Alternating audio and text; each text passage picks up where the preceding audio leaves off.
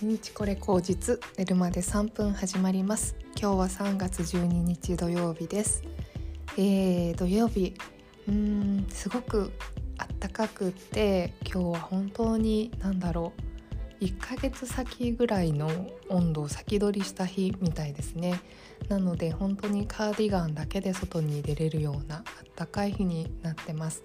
私は今うん朝お茶の教室に行ってきて、えー、お茶を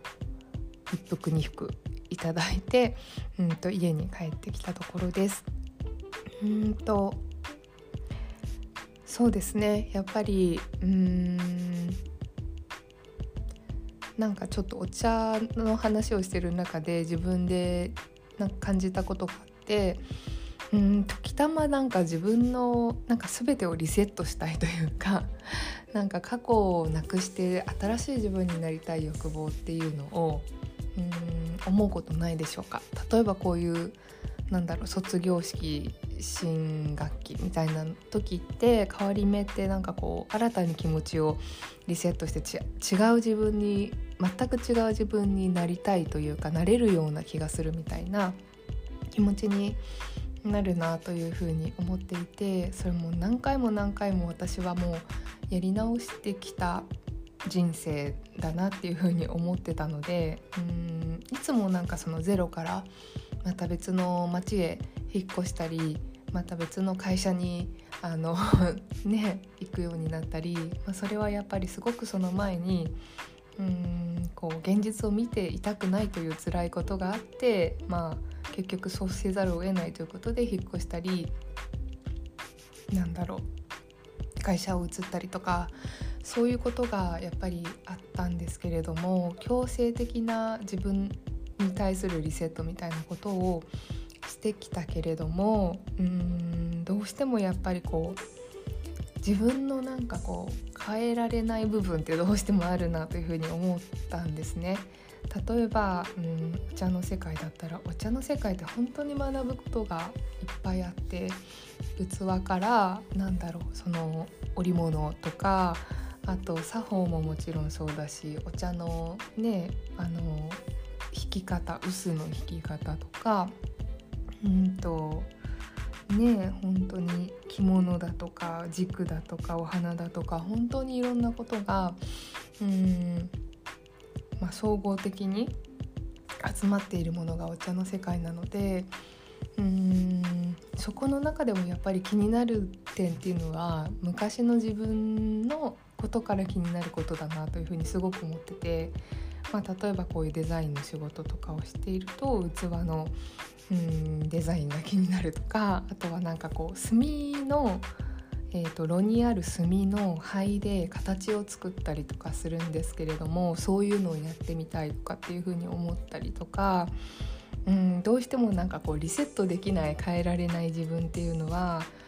あの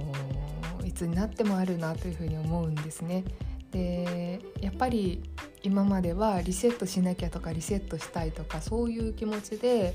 あの過ごすことが多かったし環境を変えてきたことが多かったけれどもなんかこの年になってきてうんなんかそういうふうにはあの生きれないというかなかなか難しいなというふうに思うんですね。ある程度その自分の自意識とかあの人格形成みたいなのが、まあ、結構できてきてるから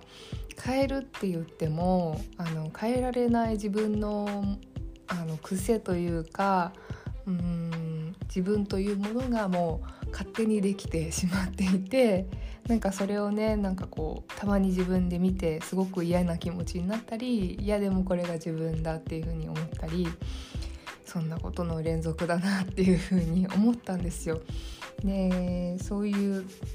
総合芸術みたいなお茶の世界に入っていくと、まあ、本当にそういうことを何度も何度も確認するというか自分というものを意識せざるを得ない環境に入っていくしそれなのにこういろんなことを見たり聞いたり味わったりとかっていう風な世界だからうんまあでもやっぱりそれが人生かなとも思うんですね。なんかそうやって変われないものとか変わっていくものとかを見つめながらこう味わっていくというふうにうんあのそれが人生だなというふうに思いました。で昨日の夜なんか Facebook の動画のやつで、えーと、テレビ番組の「家についていっていいですか?」みたいなタイトルだったかなの番組があのチャンネルであってそれがなんかリコメンドされてきて結構見てるんですけどあの本当になんかいろんなね人生のあの方々のあの話を聞くんですよ。ね本当になんかこう2ヶ月前に旦那さんが亡くなったあのおばあちゃんが最初はこう気丈に振る舞っててお父さんまだ生きてるみたいなことで言ってたのにお家に行ったら実はもう亡くなっていて2ヶ月前に亡くなったっていう話をしていてまあやっぱりその何て言うんだろう強がりとかこうそういうの現実をちょっと受け入れがたいとかそういうこともうんあるしねなんかそうやって何て言うのかな？自分のうんなかなかこう思いが切り替えられなかったり変えられないっていうことをうん何とかして生きるっていうことだなというふうに思ったんですね。でもう一人の方はうんとご兄弟息子さんが 3, 2人いてでそのうちの1人が6歳の時に急に亡くなってしまったということで、まあ、なんかそれをずっと思っていてあのおばあちゃまになられてもその6歳の息子さん用に買ったお人形を家に置いていて、まあ、その息子さんのことを思ったりとか、うん、しているんだけれど、まあ、やっぱりこうその味わい尽くすというんですかね人生を味わい尽くすしかないというふうに言ってたんですねもう感じ6歳の子が感じられなかった世界を自分が味わい尽くすということがすごく今重要だと思っていろんな、ね、ことにカラオケとかバイクとかいろんなことにこう、あのー、力を向けて毎日を楽しんでいるっていうおばあちゃんがいてうんなんかすごくねこうグッときました。うん、私もやっぱりそういう部分があってまあこの世で生きられなかった姉のうん分もなんかこうお茶の世界の中でこう味わい尽くすというのかな。お茶だけじゃないかもしれないけど感じ尽くす人間としてこの世でこう肉体を持ってうん生きていくということの本当に多分トータルで考えたら短い時間なんだろうけれどもまあ、それを味わい尽くすってことをやるんだなというふうに思うしうん。でそこにね すごいなんかどうしても出てきちゃう嫌な自分とか過去とかそういうものがあるけれどもうん何度もこういろんなことを見ながら繰り返していくんだなっていうふうに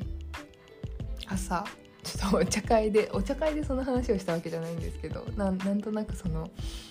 いろんな世界があるねって話をしてた中で感じたというのがうん今日でした。あの本当に平凡な毎日とか、うん、これでいいんだろうかと思うような毎日ですが、うん、確実に感じられることや新しい発見というのはあるものだし、うん、それをね今日も一日一日味わえたらいいなというふうに思います。ではちょっと隣のコーチがまた始まってしまったので今日はこんなところで良い一日良い週末をお過ごしくださいではまた。